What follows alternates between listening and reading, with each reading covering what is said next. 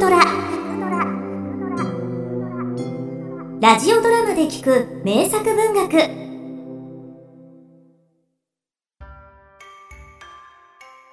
3本の金の髪の毛を持っている鬼。後編。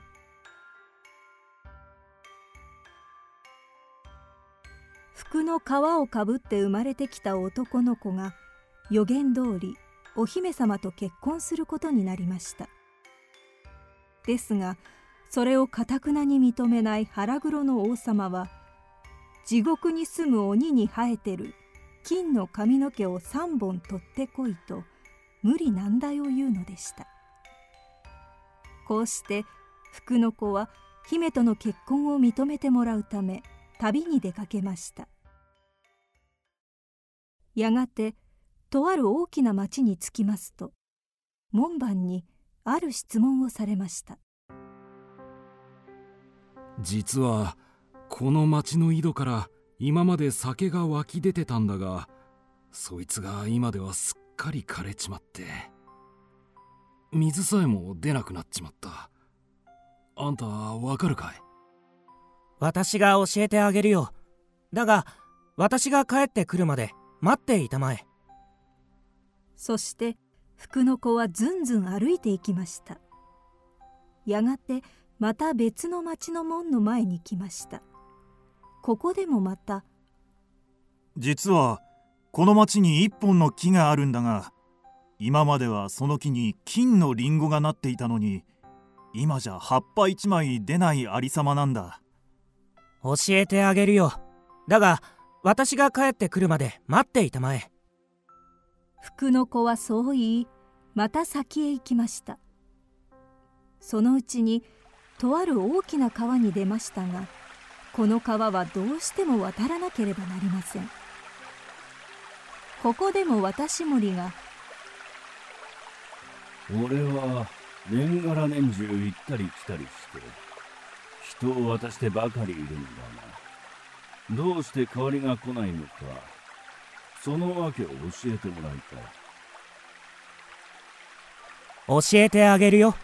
だが私が帰ってくるまで待っていたまえ。この川を渡りますといよいよ地獄の入り口です。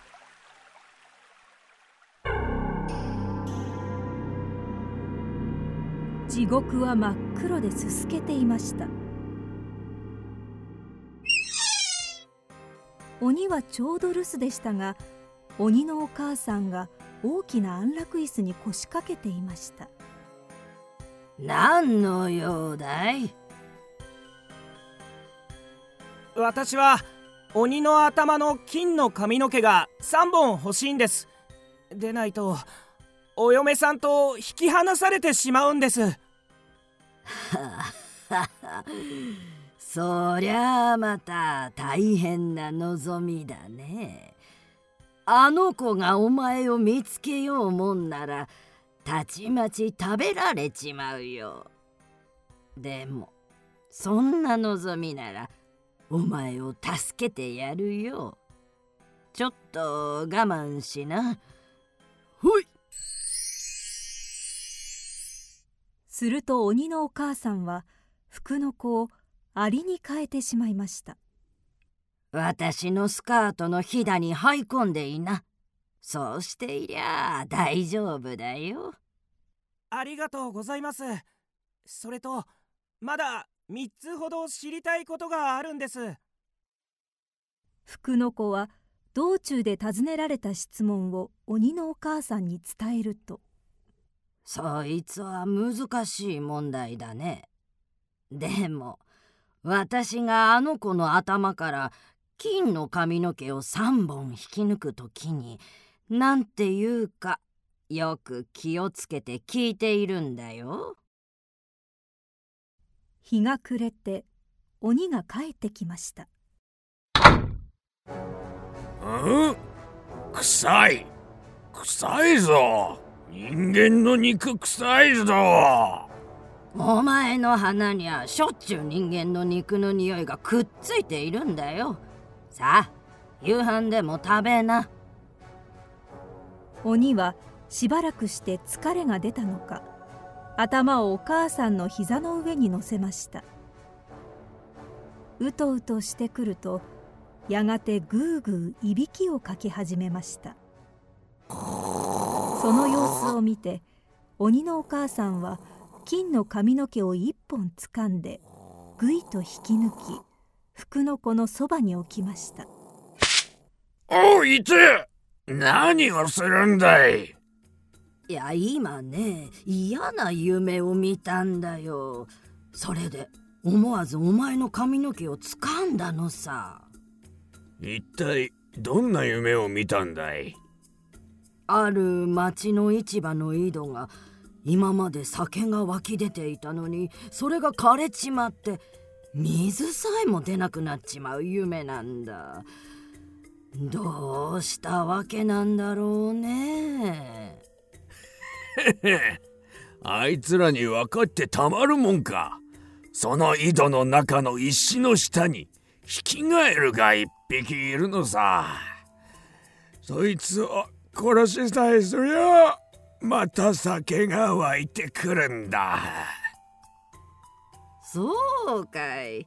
ありがとね。ああ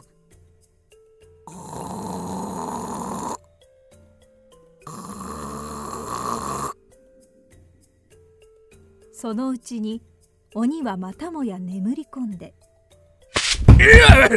何するんだい？ああ悪く思わないでおくれ。また夢を見てやったことなんだから。今度はどんな夢を見たんだ？ある国に生えている木があってそこには今までずっと金のリンゴがなっていたのさ。それが今じゃ葉っぱ一枚出やしないんだよどうしたわけなんだろうね。あいつらに分かってたまるもんかい。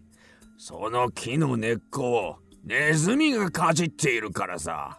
そのネズミを殺しまやまた金のリンゴがなるようになる。ああところでおっかさん。もう夢を見るのはやめにして寝かしてくれよ。今度寝てる邪魔したらぶん殴るからな。そのうちに鬼はまたもや眠り込んでぐーぐーものすごいいびきをかき始めました。でも鬼のお母さんは鬼の頭から3本目の金の髪の毛をつかんで引き抜きました。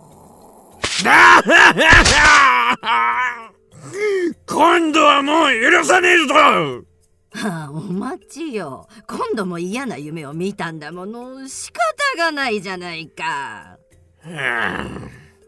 一体どんな夢を見たんだい？私森の夢なんだがね。その私森は代わりが来ないものだから年がら年中行ったり来たりして人を渡さなければならないって文句を言ってるのさどういうわけなんだろうね。へんバカな野郎だな。向こうへ渡してくれと言ってきたやつが来たらそいつの手に竿を握らせちまやいいんだ。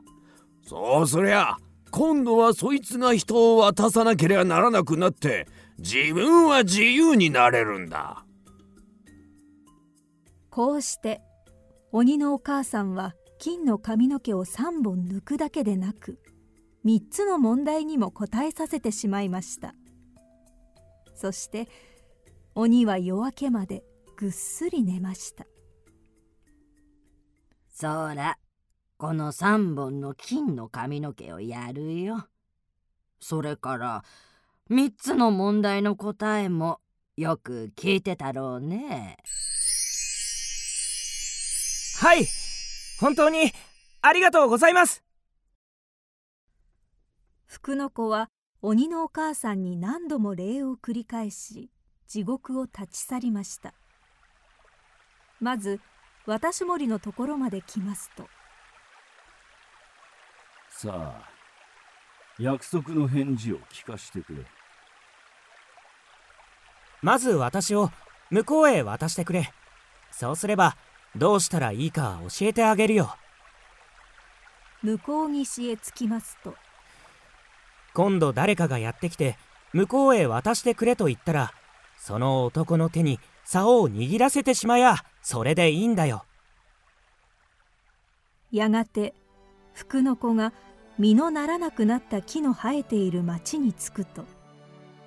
その木の根っこをかじっているネズミを殺しなさい。そうすればまた金のリンゴがなるよ。本当ですか？ありがとうございます。お礼の印に金貨の山と2匹のロバをくれました。おしまいに井戸の枯れてしまった町に来ました。この井戸の中の石の下にヒキガエルが一匹いるんだよ。そいつを探し出して殺しなさい。そうすればまた前のようにお酒がいくらでも湧き出てくるよ。万人はお礼を言って今度もまた金貨を積んだ2匹のロバをくれました。こうして福の子はようやくお嫁さんの待っている家に帰り着きました。お嫁さんは福の子にもう一度会えたばかりか何もかもがうまくいったことを聞いて心から喜びました。王様こちらが鬼の金の髪の毛3本です。のと確かにこれは鬼の毛。さらにこれだけの金貨の山とロバまで。わかった。わしの娘との結婚を認めよう。だがこのたくさんの金貨はどこで手に入れたのかね？そこで福の子は王にこう伝えました。私はある川を渡りました。この金貨はそこから取ってまいりました。その川の岸には砂の代わりにこういうものがいっぱいございます。わしにも取ってこられるかな？いくらでもお望みなだけ。その川には渡し森がおりますからその者に川を渡してもらいなさいませ。川向こうへ参りますといくつ袋がありましてもすぐいっぱいになってしまいます。欲深い王様は大急ぎでそこへ出かけました。そしてあの川にたどり着きますとおーい向こう岸へ渡してくれ。どうぞお乗りなさい。ここが金貨のある場所か。ん？どうした？いきなりわしに竿を握らせてどうする？おい。おいどこへ行く？待てどうした。体が動かんぞ。あわしは船に乗らんぞ。金貨を取りに行くのだ。待て。待つのだ。王様は自分の犯した罪を償うためそれからはずっと渡し盛りをしなければなりませんでした。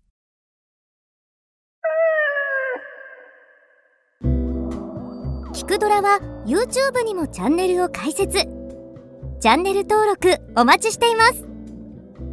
そして Twitter で独り言をつぶやいています。詳しくは公式サイトからどうぞ。